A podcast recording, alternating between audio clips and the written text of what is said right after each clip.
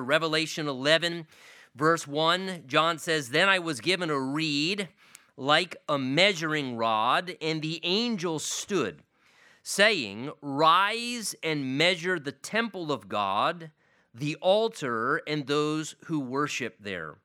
But leave out the court, which is outside the temple, and do not measure it, for it has been given to the Gentiles, and they will tread the holy city underfoot for forty-two months. And Father, we humbly pause and ask for grace and help from your Holy Spirit's ministry for each one of our lives individually and collectively as a church family, that we might hear what it is your Spirit wants to speak to us this day through the portion of the Word of God in front of us as an act of worship unto you. Lord, receive our attention, speak to us, write your will on the fleshly tablet of our hearts, and prepare us as well as we even then partake of communion together as well.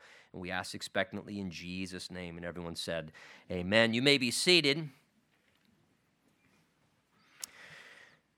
You know, I don't often spend much time trying to title messages, but if I were to title this morning's message in front of us, I would entitle it, God Measures Worship.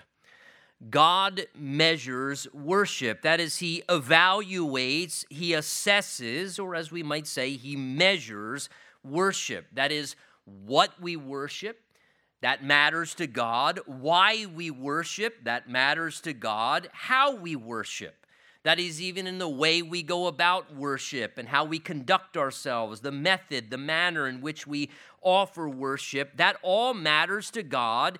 And if it aligns with God's standard for what worship is supposed to be and deems right and acceptable. Now, I know this is true because Scripture alludes to this reality. For example, Isaiah twenty-nine, the Lord says there, "These people come near to me with their mouth, and they honor me with their lips, but their hearts are far from me. Their worship of me is based merely in human rules that have been taught." So again, God alludes to this reality of worshiping, giving to him, if you would, mouth service, lip praise, singing the songs, saying prayers. And he says, but yet their heart is completely disconnected from me. Their heart's not engaged in the process. In Matthew chapter fifteen, Jesus, who of course was God in the flesh, declared this. He said, "They worship me in vain." Now that's a strong statement. Imagine that Jesus would say, yeah, they worship me, but it's in vain. It's empty. It's not something that has meaning and value to it. Isaiah chapter one, we've been on Wednesdays going through the book of Isaiah together. It's been quite a while since we've been in chapter one, but there, listen to how God speaks of sort of worship that was displeasing to him. The Lord says there in Isaiah one, "The multitude of your sacrifices, what are they to me? I have no pleasure in the blood of bulls and lambs and goats. When you come, appear before me, who asked this of you?" Then God says, "Stop bringing meaningless offerings. Your incense is detestable to me. I cannot bear your worthless assemblies. They have become a burden to me. I'm weary of bearing them. When you spread out your hands in prayer, I hide my eyes from you. Even when you offer many prayers, I am not listening." The reason? "Your hands," God said, "are full of blood." In other words, they were into sin in different ways. "Wash," he says, "make yourselves clean. Take your evil deeds out of my sight. Stop doing wrong." Now, that's strong language there. To think that God himself would look at the nation of Israel and their worship practices, prayers, assembly times, meetings, coming together, offerings and sacrifices and all the things they were doing. And God says what they were doing, he says, it's meaningless, it's detestable to me, and I can't even bear your worthless assembly meetings that you're having. Boy, that's pretty scary, isn't it? To think that God could look at a worship gathering and say, that actually disgusts me. Outwardly, it looks like you're doing all the right things. You're singing the songs, you're praying the prayers, you're preaching the sermons, you're doing all the things, you're giving your finances, and God says, and honestly, all of it, it makes me sick because the heart's not right in the midst of it. They were engaged in sin. Their hearts weren't in a proper place before God. Boy, that's a, a sobering reminder of God evaluating and measuring worship. Jesus said in John chapter four, true worshipers will worship the Father in spirit and truth, for the Father is seeking such to worship him. Notice God's seeking worshipers. And then he went on to say, Jesus said, God is spirit, and those who worship him must worship in spirit and in truth. So it's very evident God evaluates worship. God measures worship as people, and we actually see this taking place in the most literal sense right here in our text this morning. Now, remember the backdrop briefly before we look at verses one and two together in this unique event where John is seeing this vision that God has been giving to him supernaturally.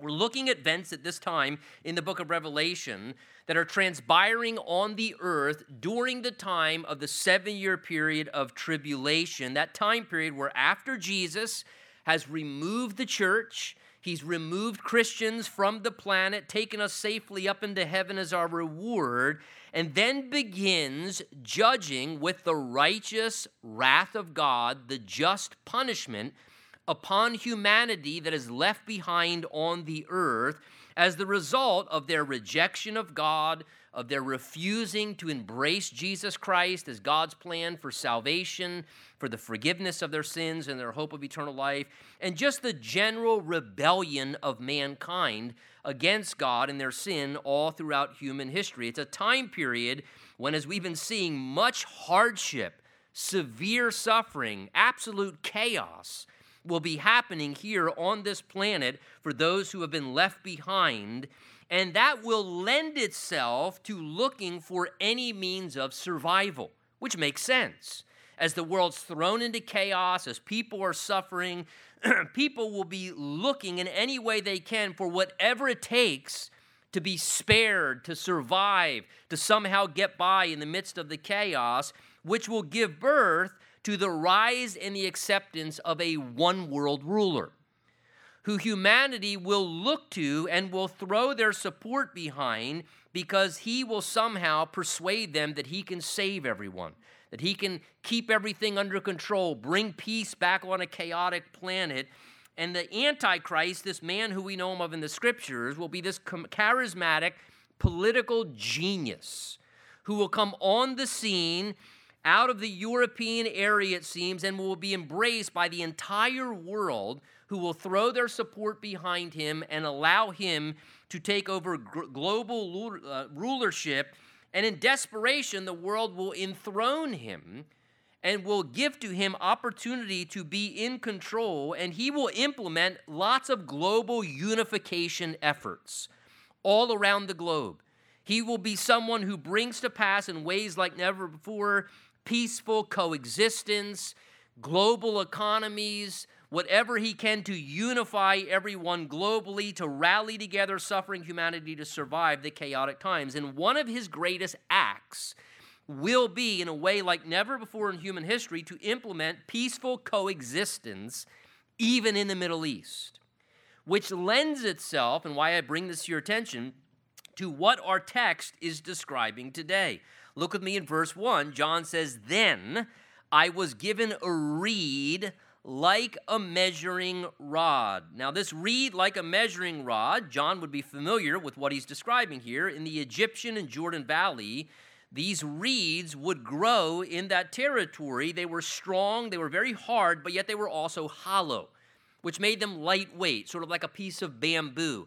Strong, very rigid, but yet hollow inside, so they're not heavy, and they can grow anywhere from ten to fifteen to twenty feet. So they make a very useful, if you would, measuring device, a measuring stick that could be utilized to assess and to take measurements. So John says, "This was given to me," and then verse one goes on to say, "And the angel said to me, 'Rise, measure the temple of God, the altar, and those who worship there.'" So he's instructed now to take this measuring rod and to go forth on God's behalf and to take these measurements. Now, what's interesting is we're never told the measurements.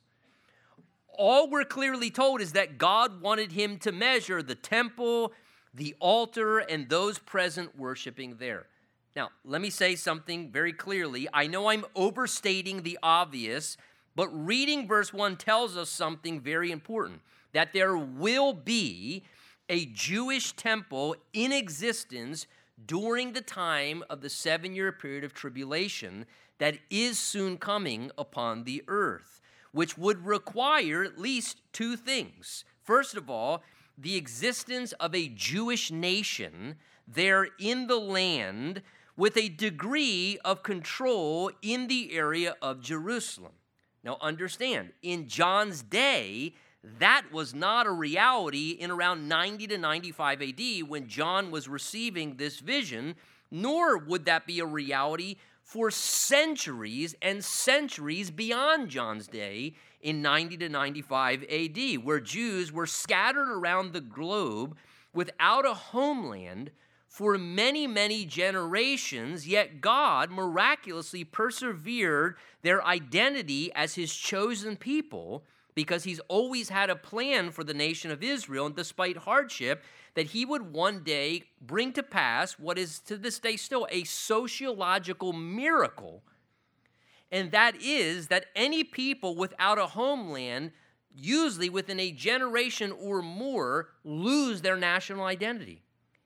And yet for centuries and centuries and centuries, the Jews were scattered around the globe, and God preserved their national identity. Isaiah chapter sixty-six, when we get there, there's a very unique verse that says this. It says, "Who has heard of such things or ever seen things like this? Can a country be born in a day, or a nation be brought forth in a moment? Yet no sooner is Zion in labor than she gives birth to her children." And God fulfilled Isaiah chapter sixty-six when in May nineteen forty-eight, a Jewish state and Israel as a nation was miraculously reborn in a day. And in a day, God miraculously restored the nation of Israel and restored them miraculously to again be a nation back in their original homeland. And then in nineteen sixty-seven, of course, Israel then regained, on top of that, control of the area of Jerusalem, their holy city that has always been their capital city, and is where the temple of God always was in its existence in prior times. Now, as I said, another thing that would require what John's seeing to come to pass is a Jewish temple functioning with an altar with blood sacrifices will be rebuilt at some point in front of us in human history. The Bible testifies to this coming to pass, and John is seeing it right here. Now, we'll talk more about that in a moment. Understand, the Bible declares the existence of five different temple structures that either have been already there on the Temple Mount in Jerusalem or at some point will be there in the future. And whenever we read of the temple, the temple, remember, always represented God's presence amongst his people. It was a clear indication, it always represented that God wanted to be present with his people and in their midst, and that God would then allow them to approach him on his terms to worship him in the prescribed manner that they might honor God and be in right relationship. Now, after God's enactment of the initial, remember, we might say mobile worship system, which was the tabernacle, remember, the tent in Moses' day, where God instituted for them a way to properly worship him. God gave to them the prescribed way to approach him and to worship him, and God taught them that. And for forty years, as they journeyed through the wilderness, they had a mobile system where they would set up and tear down and set up and tear down as they moved around the wilderness. But then when they entered into the land that God had promised them, and they settled down, that was when David, remember, had it in his heart to build a permanent structure there in Jerusalem where they might have a temple, a physical building that was permanent. And remember, God gave David supernaturally the blueprints of that temple structure. And the reason God gave David those blueprints, remember, is the earthly temple of God that they would worship in, and the system of it was always to be a representation or a type of the eternal heavenly temple of God that exists there in God's presence in heaven and the way that he's being worshipped. That first temple wasn't built, however, by David. Remember, the first of the five temples the Bible speaks about was built by Solomon, David's son. David gave him the blueprints. David provided for it. God said, David, I reward you for having it in your heart, but your son Solomon is the one who's going to be chosen to build it, because David was a man of war. Now, that first temple was destroyed during the Babylonian conquest. The second temple that we see in the Bible was built under Zerubbabel. He had a friend named Barney. I'm sorry. Just, it seemed like a fit. That's one of those unplanned things. Just came to my mind in the moment. I just let it out. Sorry. Good thing we're having communion. I'll repent of that afterwards. Zerubbabel, under his leadership, built the second temple, and that was when Cyrus permitted the Jews, remember, to return after the captivity back to Jerusalem for that express purpose. That temple was much less glorious than Solomon's temple structure that was built. The third temple was really, really often referred to as Herod's temple. And what the third temple was, was an expanded and an upgraded temple due to a forty-six-year renovation project when Herod was ruling during the time of the Roman Empire. And Herod sought to greatly enhance the beauty, the magnificence of that second temple that was built. Herod's temple was around during the day of Jesus living on the earth. It's the temple Jesus entered into. It also was the temple that Jesus prophesied would be destroyed. In Luke chapter twenty-one, verse five and six, this is some of the disciples were remarking about how the temple was adorned with beautiful stones and with gifts dedicated to God. And Jesus then said, as for what you see here, that magnificent temple, the time will come when not one stone will be left upon another. Every one of them will be thrown down. Jesus prophesied of its destruction, and in seventy A D, when Titus released his savage venom against the Jewish people, that temple was destroyed and desecrated and burned at that time, and the Jews were severely persecuted again and dispersed among many lands. The fourth of the five temples the Bible refers to is the temple that we're reading about here that will be built and exist during the time of the tribulation, which is why we often call it the tribulation temple. And a fifth and final temple that will one day exist is actually a temple that will exist, described in Ezekiel forty to forty-eight, which is a millennial temple. During the time of the kingdom age, that thousand-year reign when Christ will return and rule on the earth, there will be a fifth temple, a millennial temple. Now, in John's vision, at this time when he receives this, ninety to ninety-five A D, there had been no temple structure there in Jerusalem for at least a good twenty years. In fact, there would be no physical Jewish temple, as there has not been any for the last two thousand years. Yet what the Bible is very clear is there is coming a time where a temple will be rebuilt, and we see it described here, often what we call the tribulation temple that will be in existence in that time period of the seven-year period of tribulation. Jesus, who was God, referred to the literal existence of this tribulation temple we have described here in front of us. Matthew twenty-four fifteen, Jesus said, when you see the abomination of desolation, referring to the Antichrist, standing in the holy place, referring to the Holy of Holies.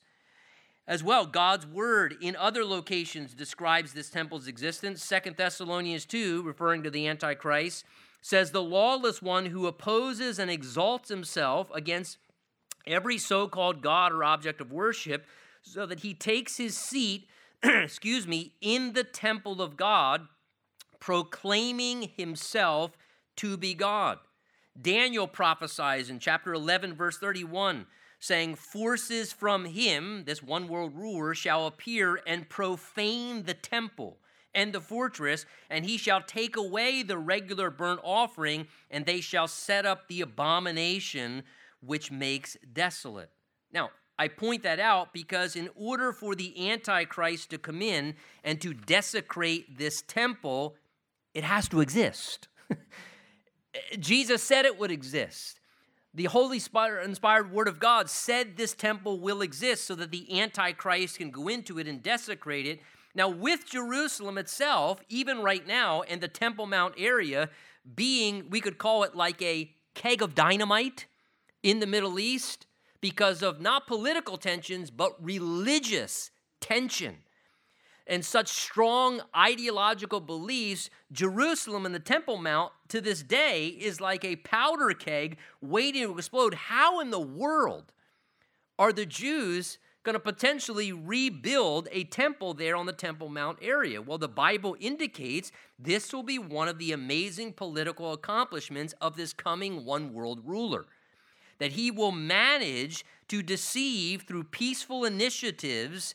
Daniel nine twenty-seven tells us, Daniel nine twenty-seven, that this coming ruler will confirm or ratify a covenant, some type of a treaty with many for seven years during the time of what we call the tribulation. He will successfully somehow enact a seven-year peace treaty with the Jews and others who oppose the Jews to allow the Jewish people to have everyone somehow approval and acceptance to rebuild their temple and again worship even with sacrificial blood offerings there with an altar in existence, which is why in verse one we read here that in the time of the tribulation there will be the temple of God, the altar, and notice, and those who are actually worshiping there.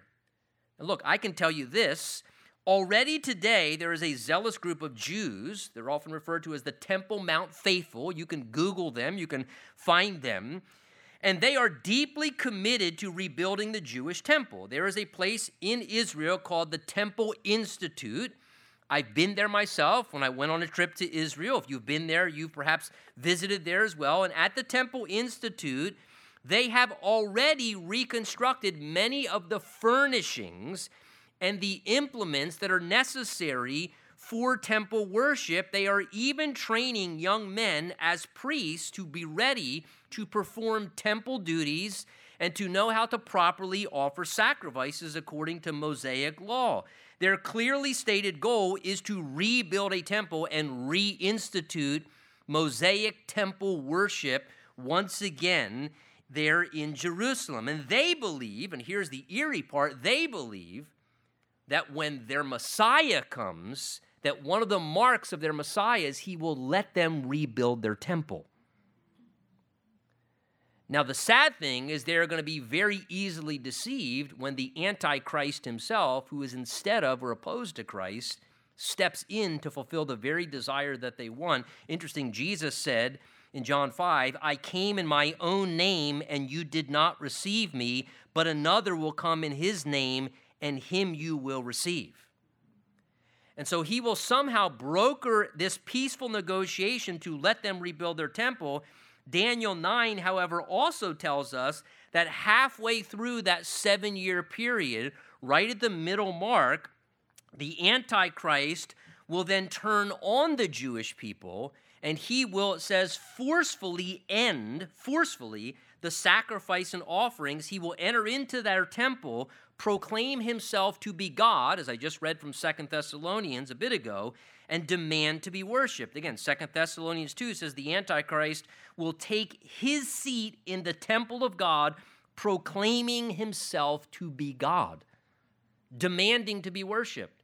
Jesus refers to that act as the abomination that causes desolation. It becomes the tipping point for the satanic venom of the Antichrist to be unleashed against the Jewish people that will then last for the last three and a half years of the tribulation when chaos is intensified. Now, what's interesting is John is told here, notice in verse one, to measure the temple and the altar. Now, those are physical things. You could take literal dimensions of a temple and of an altar. But notice he's also told, the end of verse one, to measure those who worship there. Now, how do you measure worshipers? What that very clearly indicates to me is God was not only taking physical measurements, God was also measuring all of this spiritually.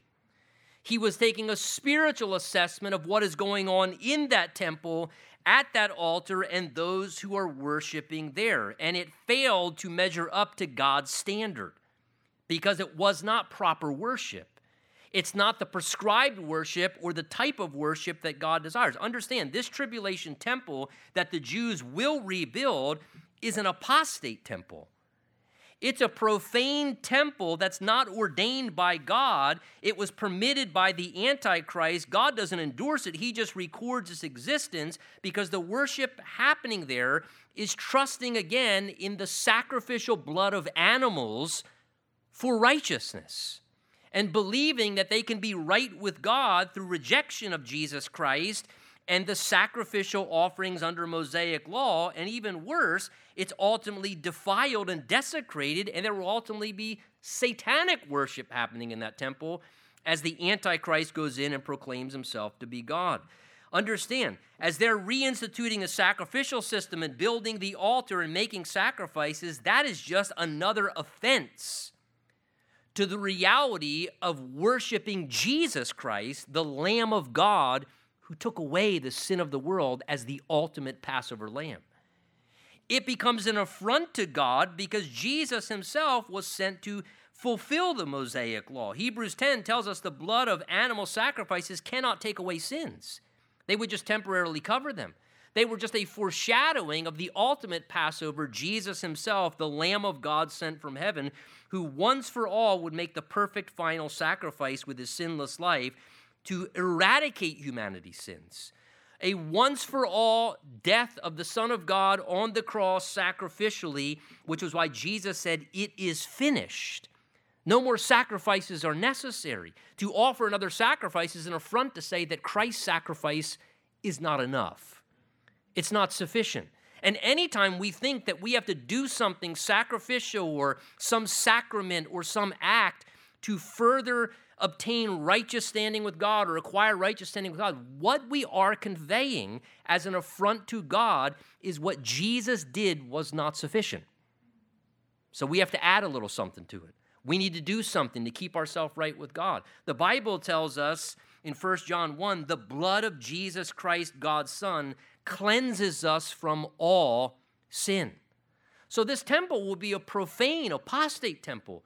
And the very action of having an altar and blood sacrifices will be an affront to Jesus, because the only way to properly approach Jesus, God's measurement, is by coming to him through his Son, Jesus Christ, trusting in the finished work of Jesus, his sinless life, his sacrificial death, his resurrection and ascended life, that all those who come to God through him, the Bible says, he saves completely, he saves perfectly, and we must humbly come to Jesus and him alone, relying upon him.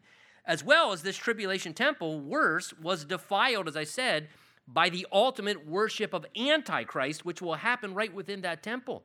Now, that is satanic worship to the greatest extent. The center and focus of attention will be the idolization and the adoring of a man, and a satanically inspired man at that. And again, that's a great affront to God, because Jesus is the only one that should be worshipped.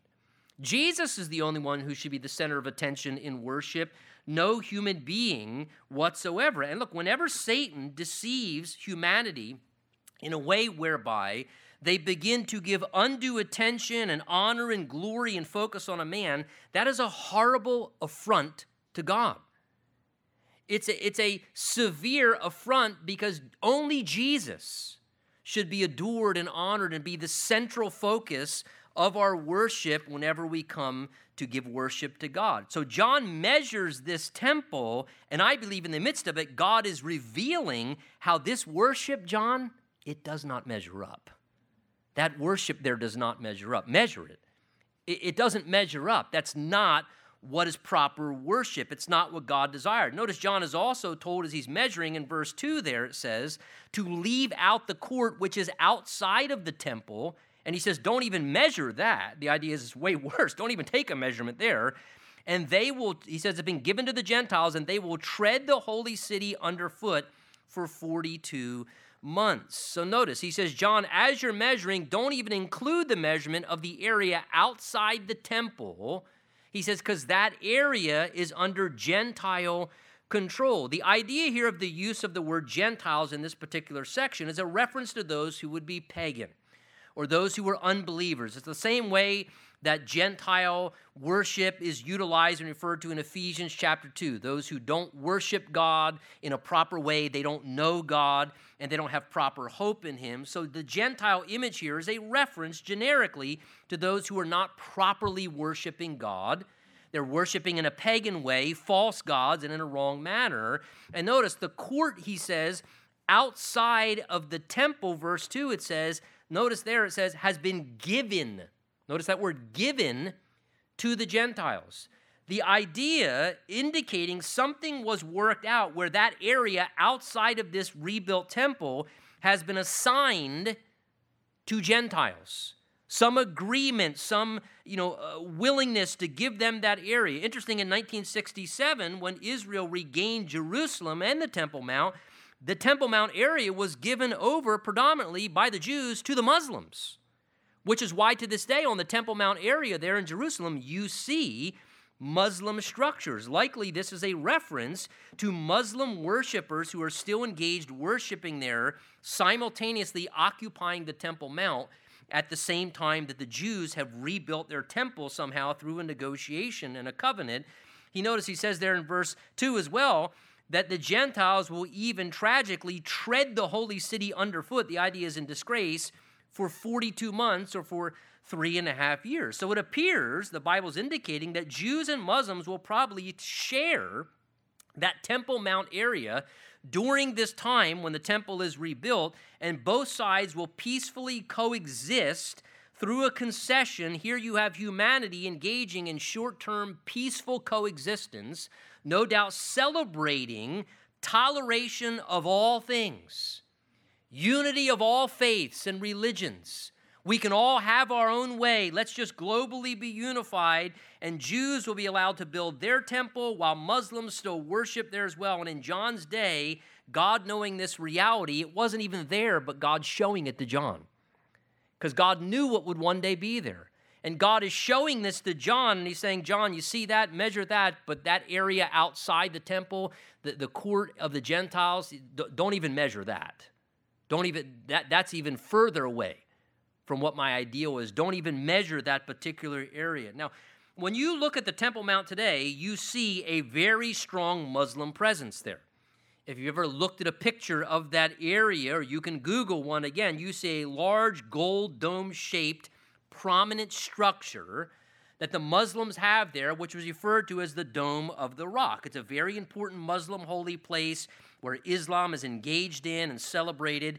Some believe that what will happen is in the midst of the earthquakes during the tribulation, that that Dome of the Rock, the structure will be destroyed, and then they will be able to rebuild the temple where that structure once sat. What's another interesting idea, in nineteen eighty-three, an archaeologist named Asher Kaufman produced some very interesting research that he showed with the actual foundations, potentially, of God's original holy temple that was once there before in history, actually is not where the Dome of the Rock sits, but actually is an area about three hundred foot north of where the Dome of the Rock currently sits, which if a sophisticated political leader, like a one-world ruler, who's a political genius, can broker a peace deal that allows for both holy places to coexist on the same Temple Mount area, Kaufman believes, even if the Dome of the Rock remains, that the temple can still be built on this other location about three hundred uh, feet north of there, where they found actually a large piece of original flat bedrock, which would be much like the threshing floor, remember, of Araunah the Jebusite, that David bought, which became the location of the temple, and that the Muslim Dome of the Rock then would be located in an area which would sit in the outer court of a rebuilt temple, which would allow for both to be there. Now, when I read these things, I think, man, the eternal God knows and foresees everything in human history. He knows how it all aligns, how it works together. And look, this powerful, all-knowing God wants to have relationship with you and I, and he wants us to experience him personally. This amazing God of human history wants to have personal in- interaction and experience with us. But let me say this, but we have to approach God on his terms. not on our terms. God has standards. God has righteous ways. It matters to God. Our heart condition, our worship matters to him. He's established right st- uh, standards. And look, even as we see here, them measuring the temple of God, measuring the altar, which represented worship, measuring the worshipers who are there practicing their worship, it reminds me in a personal application for us this morning that God measures our worship as people. God measures our worship. It matters to him. He has right and proper standards for worship. And I can tell you, folks, those standards are the Word of God, not the traditions of a church, not the traditions or ideas of a group of people who say, this is the way we like to express worship. It's the Word of God. It's according to the standards of the Word of God, and secondarily, God's other standard is his Son, Jesus Christ. That is how God measures worship, according to the Word of God and the Son of God in our right relationship with them. Sometimes when God measures us and measures our worship, I think on occasion, if we would all be humble, he probably finds some things out of alignment. Would you think once in a while? And as he finds things out of alignment in our lives, as we're being measured, if we're not measuring up, we should seek to repent.